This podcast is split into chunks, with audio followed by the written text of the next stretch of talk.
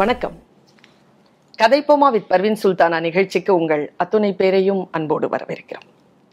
ஒவ்வொரு முறை சில ஆளுமைகளை கதைப்போமா வித் பர்வின் சுல்தானா நிகழ்ச்சியின் மூலமாக உங்கள் முன்னால் கொண்டு வருவதற்கு நீங்கள் எத்தனை பேர் இதை ஆதரிக்கிறீர்கள் என்கின்ற ஒரு மிகப்பெரிய வரவேற்பு இன்னும் இன்னுமாய் எங்களுக்கு பொறுப்புணர்வை அதிகப்படுத்தி கொண்டே இருக்கிறது. யாரை உங்களுக்கு ஆளுமையாக கொண்டு வந்து சேர்ப்பது என்று ஆராய்ந்து பார்த்த பொழுது இன்றைக்கு நானும் நீங்களும் பெருமைப்படக்கூடிய ஒருவரை ஒரு கலைஞனை எந்த ஒரு பின்புலம் மிகப்பெரிய பின்புலமும் இல்லாமல் தனி மனிதனுடைய கால்களில் முள் தைக்க தானே தன்னுடைய ஒற்றையடி பாதையில் நடந்து அதை ராஜபாட்டையாக மாற்றிய ஒரு கலைஞனை இன்றைக்கு நாம் சந்திக்க போகிறோம். நாம் எல்லோரும் வியந்து பார்க்கக்கூடிய பல திரைப்படங்கள் இவருடைய கண்களின் வழியாகத்தான் முதன் முதலில் பார்க்கப்படுகிறது. சாதாரண திரைப்படத்திலிருந்து தொடங்கி இன்றைக்கு உலகமெல்லாம் புகழ் பெற்றிருக்கக்கூடிய பொன்னியின் செல்வன் படம் வரைக்கும் தன்னுடைய ஒளிப்பதிவாளர் பணியை மிக சிறப்பாக செய்து தமிழர்கள் மத்தியில் மட்டுமல்ல பாரத திருநாட்டில் மட்டுமல்ல உலகம் எங்கிலும் வாழக்கூடிய கலைஞர்கள் பார்வையாளர்கள் மத்தியில் தனக்கென ஒரு பெயரை தக்க வைத்துக் கொண்டிருக்கக்கூடிய கலைஞர் ஒளிப்பதிவாளர் ரவிவர்மன் அவர்களை சந்திக்க போகிறோம். சார் வணக்கம். வணக்கம். கதைப்போமா வித் பர்வின் சுல்தானா நிகழ்ச்சிக்கு உங்களை பேரன்புடன் வரவேற்கிறோம். நீங்கள் பொய்யுண்டார் குடிக்காடு என்கின்ற ஒரு இடத்தில் பிறந்திருக்கிறீர்கள். ஒரு மிக சாதாரணமான ஒரு கிராமத்திலிருந்து பிறந்த உங்களுடைய பயணத்தை சொல்லுவதன் மூலமாக இந்த உரையாடலை தொடங்கலாம்னு நினைக்கிறேன். போய் அண்டார்குடி காடு நான் இந்த இடத்துல இருக்கிறேன்னா அது காரணம் அந்த கிராமத்தில் வாழ்ந்த வாழ்க்கை. நான் சந்தித்த மனிதர்கள். அதாவது வெள்ளந்தியான மக்கள்னு சொல்லுவோம். அப்போ நான் இப்போ வெள்ளந்தியா இருக்காங்களான்னு சொல்ல முடியாது. அப்போ இந்த வெள்ளந்தியான மக்கள். யார் வீட்டுக்கு போனாலும் இந்த சாப்பிட்ற டைமில் சாப்பாடு நிச்சயம் கிடைக்கும். ஆமாம் எந்த வீட்டுக்கு போனாலும் மோர் கிடைக்கும் காஃபி கிடைக்கும் ஒரு வெயிலேருந்து வந்தா. ஆனால் நிறைய வீடுகளில் கதவே இல்லாத வீடு. எனக்கு தெரிஞ்ச கரண்ட் ரெண்டு வீட்டில் தான் கரண்ட் இருந்திருக்கும். ம், மொத்தம் கர எங்கள் வீட்டிலாம் கரண்ட் கிடையாது. நான் ஊரை விட்டு வரவங்களும் கரண்ட் கிடையாது. அந்த மாதிரி ஒரு சூழ்நிலை எந்த பகுதியில இருக்கு சார்? பொய் அண்டார் குடிக்காடு பொய்யுண்டார் தான். பொய்யுண்டார் பொய்யுண்டார் குடி அது பிரிச்சா பொய்யுண்டார் குடிக்காடு. சரி. ஒர்த்த நாடு பட்டுக்கோட்டை எண்பத்தி ஒன்று. சொல்ல சொல்ல போனால் முத்துராமன் எஸ் முத்துராமன் ஊருக்கும் பக்கத்து ஊர் நடிகர் முத்துராமன் ஆ சரி சரி. ஊருக்கும் பக்கத்து ஊர். அங்கேருந்து ஒரு ஐ திங்க் எட்டு ஒம்பது கிலோமீட்டர் போனால் சூரக்கோட்டைக்கும் பக்கம்னு சொல்லலாம். சரி. அந்த மெயின் ரோட்டில் அது உள்ளே போகிற ஒரு வில்லேஜ்லேருந்து என் வாழ்க்கைய ஆரம்பிச்சிச்சு. அதாவது இல்லாமை இயலாமை. இது ரெண்டு தான் ஒரு இடத்துலேருந்து இன்னொரு இடத்துக்கு நம்மளை தள்ளப்படுது. அது இயலாமைங்கிற இந்த அந்த காரணத்தினால தான் நான் கிராமத்துலேருந்து நகரத்துக்கு வந்தேன். நான் எல்லாம் சொல்லி கேள்விப்பட்டேன். எங்கள் ஊர் எங்கள் வீடு வந்து பவுன் வச்சு நில நில கீழே பவுன் வச்சு வீடு கட்டினாங்க வீடு கட்டிக்கிட்டு இருந்தாங்க. ரொம்ப வசதியான ஃபேமிலி இப்படியெல்லாம் நான் சொல்லி தான் நிறைய மாடுகள் ஐநூறு மாடுகள் இருந்துச்சு நிறைய தோப்பு இருந்துச்சு நிறைய நிறைய வேலி கட்டின இடம் இருந்துச்சு. பத்து பேர் எங்கள் அப்பாவோட பிறந்தவங்க பத்து பேர். எங்கள் அம்மா கூட பிறந்தவங்க ஆறு பேர். இந்த மாதிரி பெரிய ஜன அது வர ஜனக்கட்டுன்னு சொல்லுவோம். ஒரு பாப்பா நாடு பதினெட்டு கிராமம். அந்த பதினெட்டு கிராமத்துலேயும் அங்கங்கே குறிப்பாக சொல்ல போகிற ஒரு ஃபேமிலியில் எங்கள் ஃபேமிலியாக எல்லாமே இருப்பாங்க. அப்படி ஒரு குடும்ப ஒரு பின்னணி தான் ஆனால் இதெல்லாம் நான் சொற்கேள் எங் எங்கள் ஃபேமிலி நான் சொற்கேள்வி தான் சரி. நான் வளரும்போது அதாவது நான் வளர ஆரம்பிச்ச ஆரம்பிக்கும் போது ஒவ்வொரு ஒவ்வொரு கஷ்டமும் அப்போ தான் நமக்கு தெரிஞ்சிச்சு. சரி. ஒரு ஒரு நிகழ்ச்சி நான் கண்டிப்பாக சொல்லலாம். ஒரு முறை நான் கல்யாணம்லாம் பண்ணி மெட்ராஸ்லாம் வந்த பிறகு எனக்கு இந்த பழையது ரொம்ப பிடிக்கும். அப்போ என் மனைவிட்ட முத நாள் சமைச்சு அடுத்து பழையது இருந்துச்சு அடுத்து சாப்பிட்டுக்கிட்டு இருந்தேன். அந்த பழையது மேலே அப்படியே ஏதோ நுரையா இருந்துச்சு. உடனே ஒய்ஃப் சாப்பிடாதுன்னு சொல்கிறேன் என்ன கேட்டேன் இது கெட்டு போச்சு. இந்த மாதிரி சாப்பாடு நான் நிறைய நாள் சாப்பிட்ருக்கேன் இது கெட்டு போன சாப்பாடு இப்படி தான் இருக்குமா? அந்த அளவுக்கு சாதம் கெட்டு போனது கூட தெரியாமல் நான் சாப்பிட்டு தான் அந்த கிராமத்தில் வாழ்ந்தோம். அது ஒரு காலகட்டங்கள். அது ஒன்றா காணும்போது இதுக்கெல்லாம் காரணம் என்னுடைய மதர் ம். ஒருவேளை அவங்க அந்த அந்த வயசுல அவங்க இறக்காம இருந்தாங்கன்னா எங்க அப்பாவோட மரணம் ஒரு அகால மரணம். உங்களுக்கு எவ்வளவு வயசு இருக்கும்போது அப்பா தவறினார்? அப்பா ஒரு பதிமூணு பதினாலு வயசு இருந்து இருந்திருப்பாரு இந்த அகால ம மரணத்துக்கு முன்னாடி ஒரு கொலை வழக்கு நடந்துச்சு. அதுவும் ஒரு அன்எக்ஸ்பெக்டடு அந்த ஒரு கொலையினால மற்ற மொத்த குடும்பமே சதையிடுச்சு சரி சரி. அதனால ஃபாதர் மென்டலி அடிக்கடி டிப்ரெஸ்ஸு நிறைய குடிப்பாரு. அதனால அவருடைய மரணம் அகால மரணம் ஆச்சு அப்புறம் நான் வந்து வீட்டில் மூணாவது பையன். எனக்கு முன்னாடி ஒரு சிஸ்டர் இருந்தாங்க அவங்களும் சூசைடு இன்னும் இன்னொரு எனக்கு இன்னொரு சிஸ்டர் அடுத்த சிஸ்டர் இது எல்லாத்தையும் எனக்கு மட்டும்தான் இது தெரியும். எங்கள் அம்மா கூட எங்கள் அம்மா கூட நான் மட்டும் தான் ரொம்ப புரிதலாக அவங்க கொஞ்சம் கொஞ்சமாக அவங்க படுற கஷ்டம் அவங்களுக்கு சாப்பாடு சமையல் ஹெல்ப் பண்ணுவேன் தண்ணி எடுத்துக்கிறதுக்கு ஹெல்ப் பண்ணுவேன். கூட எங்கள் வயலுக்கு போனால் வயலுக்கு போகிறதுக்கு ஹெல்ப் பண்ணுவேன். எல்லாத்துக்கும் கொஞ்சம் கொஞ்சமாக நான் அவங்களுக்கு ஹெல்ப் பண்ணேன். எங்கள் ஃபாதர் இறந்த பிறகு மொத்தோடைய வாழ்க்கையோட தடமே மாறி போயிடுச்சு. அது வரலும் கொஞ்சம் கொஞ்சம் இருந்துச்சு. ஃபாதர் இறந்த பிறகு நம்ம எந்த ரூட்டில் போகிறோங்கிறது தெரியல. எங்கள் ஃபாதர் இறந்தோடனே கொஞ்ச நாள்ல எங்கள் அம்மா அம்மாவும் இறந்துட்டாங்க. அவங்களும் ஒரு திடீர் மரணம். அந்த மரணத்துக்கு பிறகு நான் ஒரு ஒரு கிட்டத்தட்ட ஒரு வருஷம் இருந்திருக்கும். அந்த ஒரு வருஷம் அந்த ஊர்ல நான் சமாளிக்க முடிஞ்சுச்சு. அதுக்கு பிறகு என்னால் அந்த ஊரை சமாளிக்க முடியல. அவன் ஒரு பதினஞ்சு பதினாறு வயசுல ஆமா. அதுக்கு பிறகு என்னால் அந்த ஊர்ல சமாளிக்க முடியல. ஏன் சமாளிக்க முடியலன்னா என் வாழ்க்கை இது மட்டுமே இல்லை. என்ன பண்ணிட்டு இருந்தீங்க? அம்மா அப்பா இரண்டு பேரும் இறந்துட்டாங்க. இந்த ஒரு வருஷம் என்ன பண்ணிட்டு இருந்தீங்க? ஒரு ஊரை நாங்களே நானும் இன்னொரு பிரதர் இருந்தாரு. நாங்களே சமைச்சுக்கிறது. நாங்களே விவசாயம் பண்ணிக்கிறது. இப்படிதான் ஒரு நாள் சமைச்ச சாப்பாடை ரெண்டு நாள் வச்சுக்குவோம். அடுத்து என்ன பண்றதுன்னு தெரியாது. படிப்பு ஸ்கூல் படிப்பு அதுக்கு முன்னாடியே நான் படிப்பை நான் நின்னுட்டேன். நான் செவன்த் ஸ்டாண்டர்ட் தான் அதுக்கு மேலே படிக்கல. ஸோ நான் நான் ஸ்கூலில் அதாவது எங்கள் ஊர்லேருந்து நான் படிக்க போகிறதுக்கு கிட்டத்தட்ட ஏழு எட்டு கிலோமீட்டர் போகணும் போயிட்டு வரணும். நம்மளை யார் அதுக்கு பிறகு படிக்க வைப்பாங்க? அது எங்கள் ஃபாதர் இறந்த பிறகு நான் படிப்பை நான் நிறுத்திட்டேன். ஏன்னா எங்கள் அம்மாவுக்கு சப்போர்ட்டாக இருக்கணும்னு சொல்லிட்டு அந்த டைமில் நான் ஸ்கூலை விட்டு நின்றுட்டேன். அப்புறம் நானும் எங்கள் அம்மாவும் மட்டும்தான் நிறைய அந்த விவசாயம். நாலு மணிக்கு சில வாட்டியெல்லாம் பார்த்தீங்கன்னா அந்த வெள்ளி முளைச்ச உடனே விடிஞ்சிருச்சுன்னு நினச்சிட்டு அந்த ஏத்தம் இறக்க போவோம். நான் நம்ம ஏத்துக்கு போட்டா அது பார்த்தா நைட்டு பன்னெண்டு மணி ஒரு மணி இருக்கும். ஏதோ நட்சத்திரத்தை பார்த்து வெள்ளி மலைச்சிட்டு சரி. எழுந்திரிச்சிட்டு போய் விவசாயம் பண்ணுவோம். அது இன்னும் ஒரு எனக்கு ஒரு நிகழ்ச்சி ஒன்று இருக்குது. எங்கள் வயலுக்கும் எங்கள் வீட்டுக்கும் கிட்டத்தட்ட ஒரு மூணு கிலோமீட்டர் இருக்கும். ஒரு நாள் நைட் எங்கள் அம்மா குளிச்சுட்டு வந்தாங்க. குளிச்சுட்டு வந்த உடனே திரும்பி பார்த்தாங்க தோடு காணும். நைட் பயங்கர மழை. ரெண்டு பேரும் அறிக்கை எடுத்துட்டு அதே வயல் அந்த நாங்கள் நாங்கள் ரெண்டு பேரும் களை எடுத்தோம். ம் ம் ம். நேரா அந்த வயல்ல நைட்டு ஃபுல்லா அந்த வலை அந்த ரெண்டுமா ஒரு ஒரு அது ஒரு ரெண்டுமா தடுத்து தடுத்து இருக்கும்ல. ம் ம். ஃபுல்லா தண்ணி வேற எல்லாம் பயிர் வேற இல்ல. ஒவ்வொன்றா அது தண்ணிக்குள்ளேயே தேடினாங்க. அது இன்னமும் எனக்கு ஞாபகம் இருக்கு. அவன் கடைசி வரலாம் அதுக்கு பிறகு நகை போட வாய்ப்பே இல்லை. கிடைக்கல. கிடைக்கல அதுக்கு முன்னாடி எங்களுக்கு வசதியும் இல்லைல்ல. கொஞ்சம் கொஞ்சமா வசதியும் போயிடுச்சு. பட் அதுக்கு பிறகு அந்த அந்த அந்த அந்த இன்ஸ்டன்ட் எனக்கு ரொம்ப பாதிச்சிச்சு.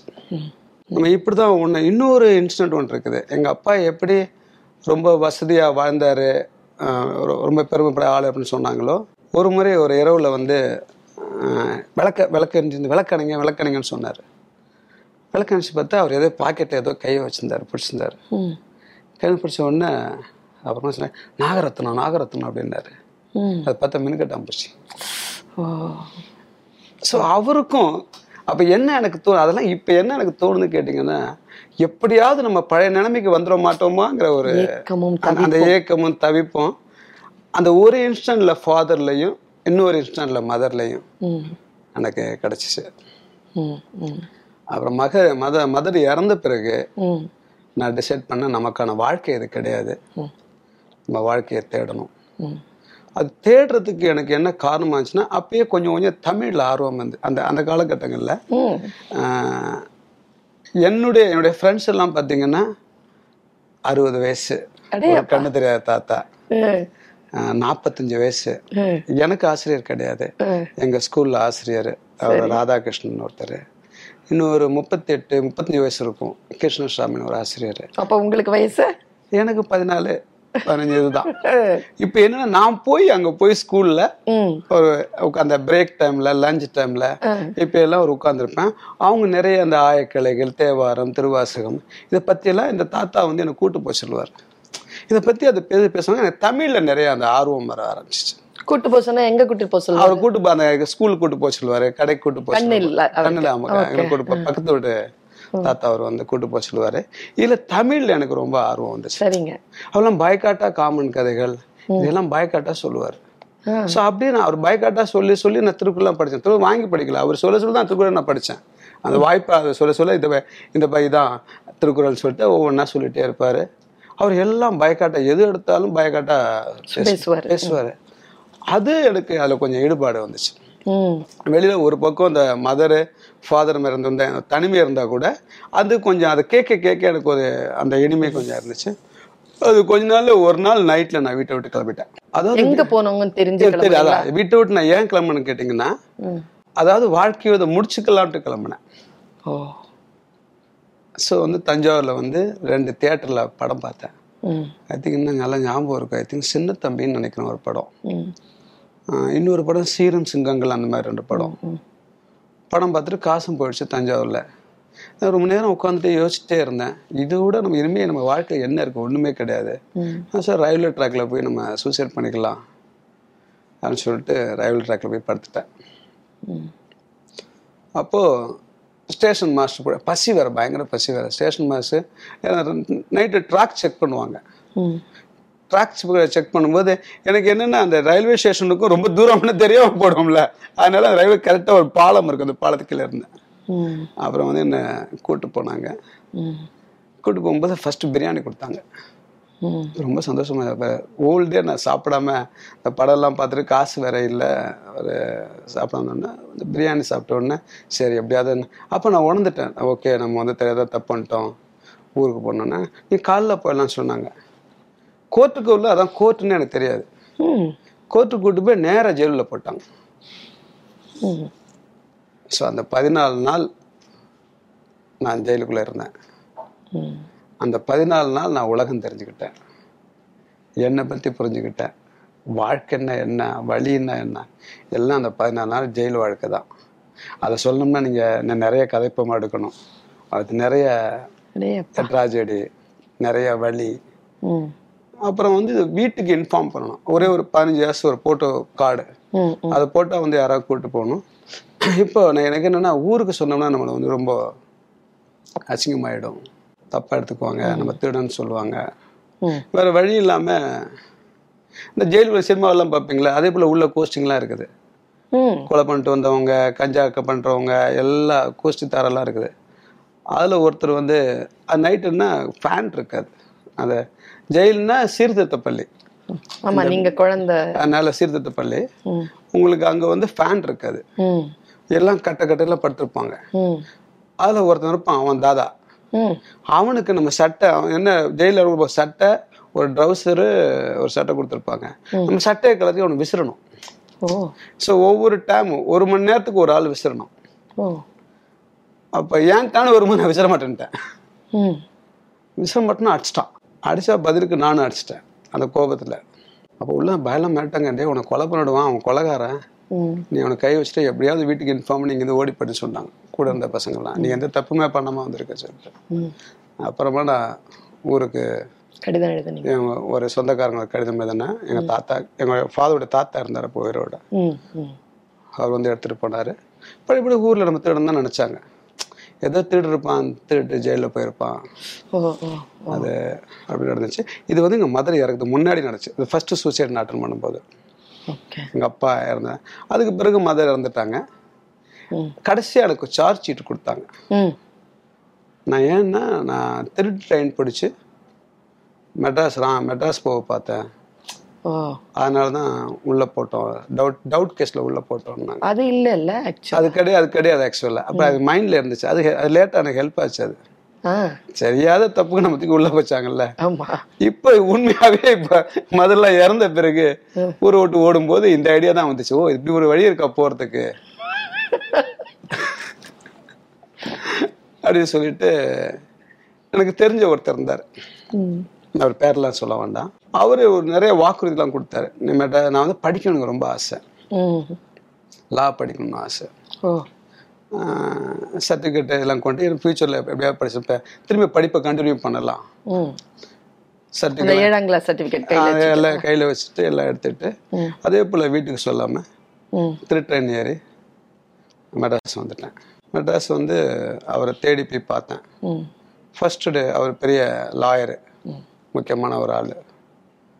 ஃபஸ்ட்டு நல்லா ட்ரீட் பண்ணார். ஏன்னா ஊருக்காரங்கிறது பக்கத்து ஊருக்காரங்க நல்லா ட்ரீட் பண்ணார். ரெண்டாவது நாள் நல்லா ட்ரீட் பண்ணார். மூணாவது நாள் கார் தடுக்க சொன்னார். அப்புறம் அன்னைக்கே நான் பெட்டில் படுத்தேன் நைட்டில் டமால் ஒரு உதவி வந்துச்சு. பார்த்தா என்ன பெட்டில் படுத்துக்க கீழே படுன்னு ஒரு அவங்கள வேலைக்காரன் சொன்னான். ஃபர்ஸ்ட் டைம் அப்போ தான் அது கீழே பட அப்புறம் வந்து கீழே படுத்தேன்.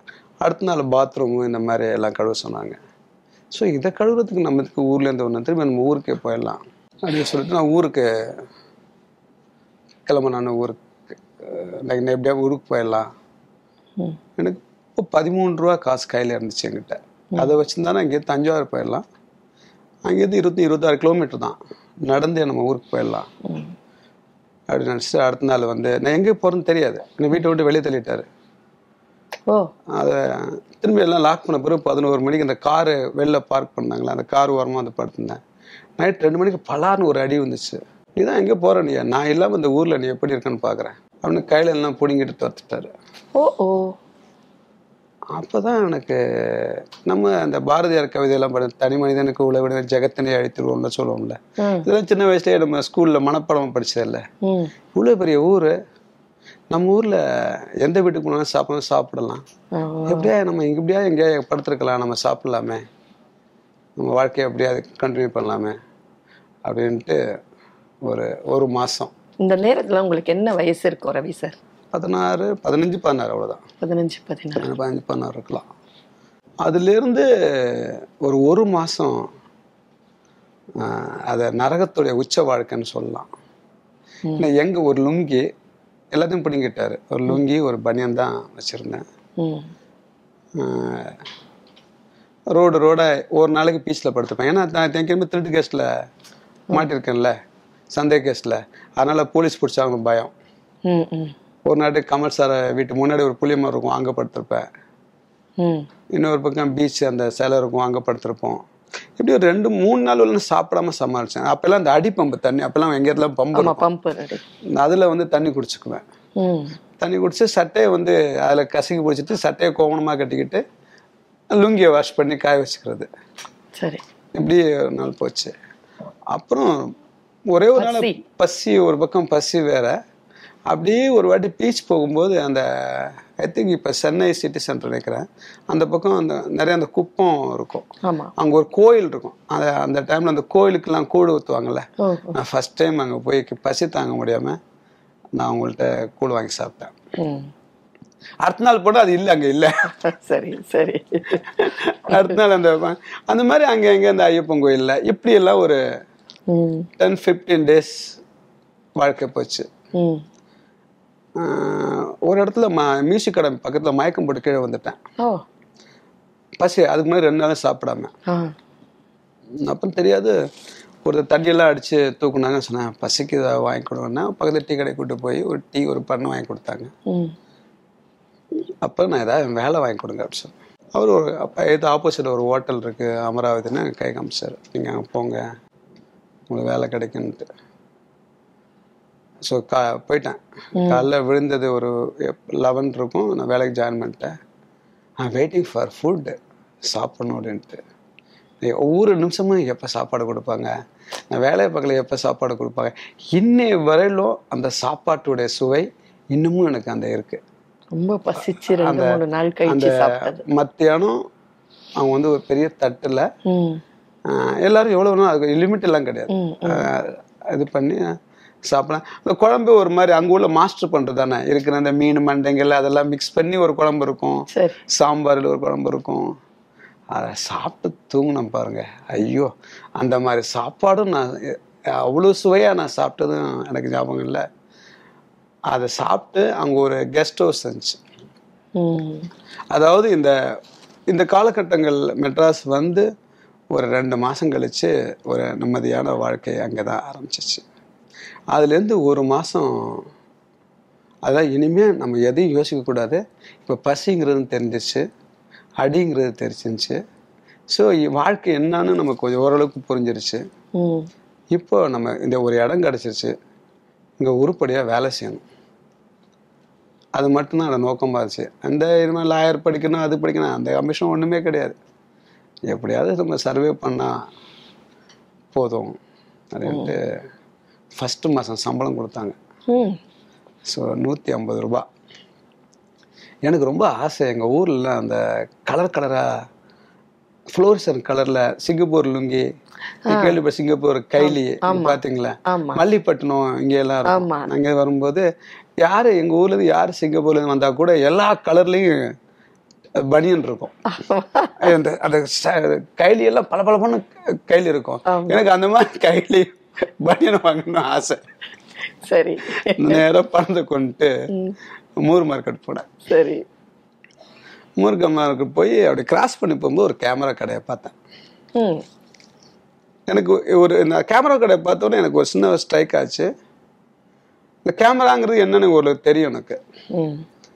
அஹ் எங்க அம்மா இறந்த பிறகு அவங்களோட ஏக்கம் எனக்கு ரொம்ப ஜாஸ்தியாக இருந்துச்சு. ஏன்னா அவங்களுக்கு எந்த விதத்துலையும் என்னால் மறக்கவே முடியல. ஏன்னா நான் கொஞ்சம் ரொம்ப சுயநலவாதி சின்ன வயசுல இருந்தேன் ம். நான் ஏன் அப்படி சொல்றீங்க? இல்லை நான் சொல்கிறேன் பர்சனலாக உண்மைதான் அதுதானே. நான் ரொம்ப சுத்தமாக இருக்கணும். எனக்கு தனி தட்டு இருக்கணும். நான் படு எல்லா இடத்துலையும் வந்து எனக்கு தனி ட்ரெஸ் எல்லாமே அந்த மாதிரி ரொம்ப இந்த கிடைக்கிறத வச்சு நான் ரொம்ப சுலபமாக இருப்பேன். யாருக்கும் பகிர்ந்து கொடுக்க மாட்டீங்க? நான் பகிர்ந்து கொடுக்க மாட்டேன். சாப்ப தட்டுச்சுன்னா பக்கத்துலேயே தண்ணி கொண்டாந்து அம்மா வச்சிடணும். அப்படி சொல்லி ஒரு வாட்டி தண்ணி பக்கத்துல தட்டுக்கு எரிஞ்சிட்டேன் சாப்பாட்டோட. ஐ ஸ்டில் ரிமெம்பர் எங்கள் அம்மா அந்த தட்டை கழுவிட்டு திரும்ப சாப்பாடு போட்டு இந்த இந்த சோத்துக்கு நீ ஊர் தெரு தெருவா அலை வைப்பாரு அப்படின்னு சொன்னாங்க. ஆனால் நடந்துச்சு எனக்கு. இல்லை அம்மாவோட வாக்கு அதாவது எவ்வளோ அந்த அதை அந்த உருவாக்குறதுக்கு எவ்வளோ பின்னணி இருக்கும். புரியுங்களா அதே போல் அவங்க இறக்குற முத நாள் அவங்க ரியலாக ஹெல்த் சரியில்லை. அந்த ட்ராவலே வந்து பயங்கரமான ட்ராவல் நானும் அவங்களும் எங்கள் மாமா பார்க்க போனோம். அவங்க பார்த்த உடனே அவங்க ஹெல்ப்புக்கு வேண்டி போனாங்க. அவங்க உடம்பு சரியில்லைன்னா எங்கள் மாமா ஒரு பணம் கொடுத்தாங்க. நீ போய் உடம்பு பார்த்துக்க ஃபஸ்ட்டு அப்புறம் பார்த்துக்கன்ட்டு அந்த காசை கொண்டு வந்து நாங்கள் பாப்பா நாட்டில் வீட்டுக்கு தேவையான அரிசி பருப்பு இதெல்லாம் வாங்கிட்டு அப்ப எல்லாம் வந்து அந்த பாப்பா நாட்டிலேருந்து எங்கள் ஊருக்கு போகிறதுக்கு பஸ்ஸில் போனோம். பஸ்ஸில் இல்லாமல் அங்கேருந்து ரெண்டு பேர் நடந்தே ஊருக்கு வந்து- வந்துட்டோம். வரும்போது வேற மழை வேற பெஞ்சுச்சு. அது வந்து நம்மளுக்கு ஜுரம் வந்துருச்சு. ஓகே. ஸோ நான் தனி பெட்ஷீட்டு தனி இது நான் படுத்திருப்பேன். என்னுடைய நான் படுக்க போகும்போது என்னுடைய பெட்ஷீட் எங்கள் அம்மா போத்திருந்தாங்க. நான் பெட்ஷீட் வேணும் பெட்ஷீட் வேணும் அடம் பிடிச்சேன். எனக்கு அது தெரியல அது உணர்வுலாம் தெரியாது. நான் தூங்கிட்டு இருக்கும்போது ஒரு ஒரு அரை தூக்கத்தில் இருக்கும்போது பெட்ஷீட் ஒன்றா போத்தினாங்க. மார்னிங் நான் எந்திரிச்சிட்டா நான் மாந்திரி மார்னிங் எந்திரிச்சு வெளில போயிட்டேன். ஏதோ வயலுக்கு போயிருப்பேன்னு நினைக்கிறேன். வெளில போயிட்டேன். வெளில போனால் அப்புறம் தான் தெரியும் எங்கள் அம்மா இறந்துட்டாங்கன்னு. ஓ. ஸோ ஒவ்வொரு வாட்டையும் நான் பெட்டில் போய் பெட்ஷீட் எடுத்தேன்னா.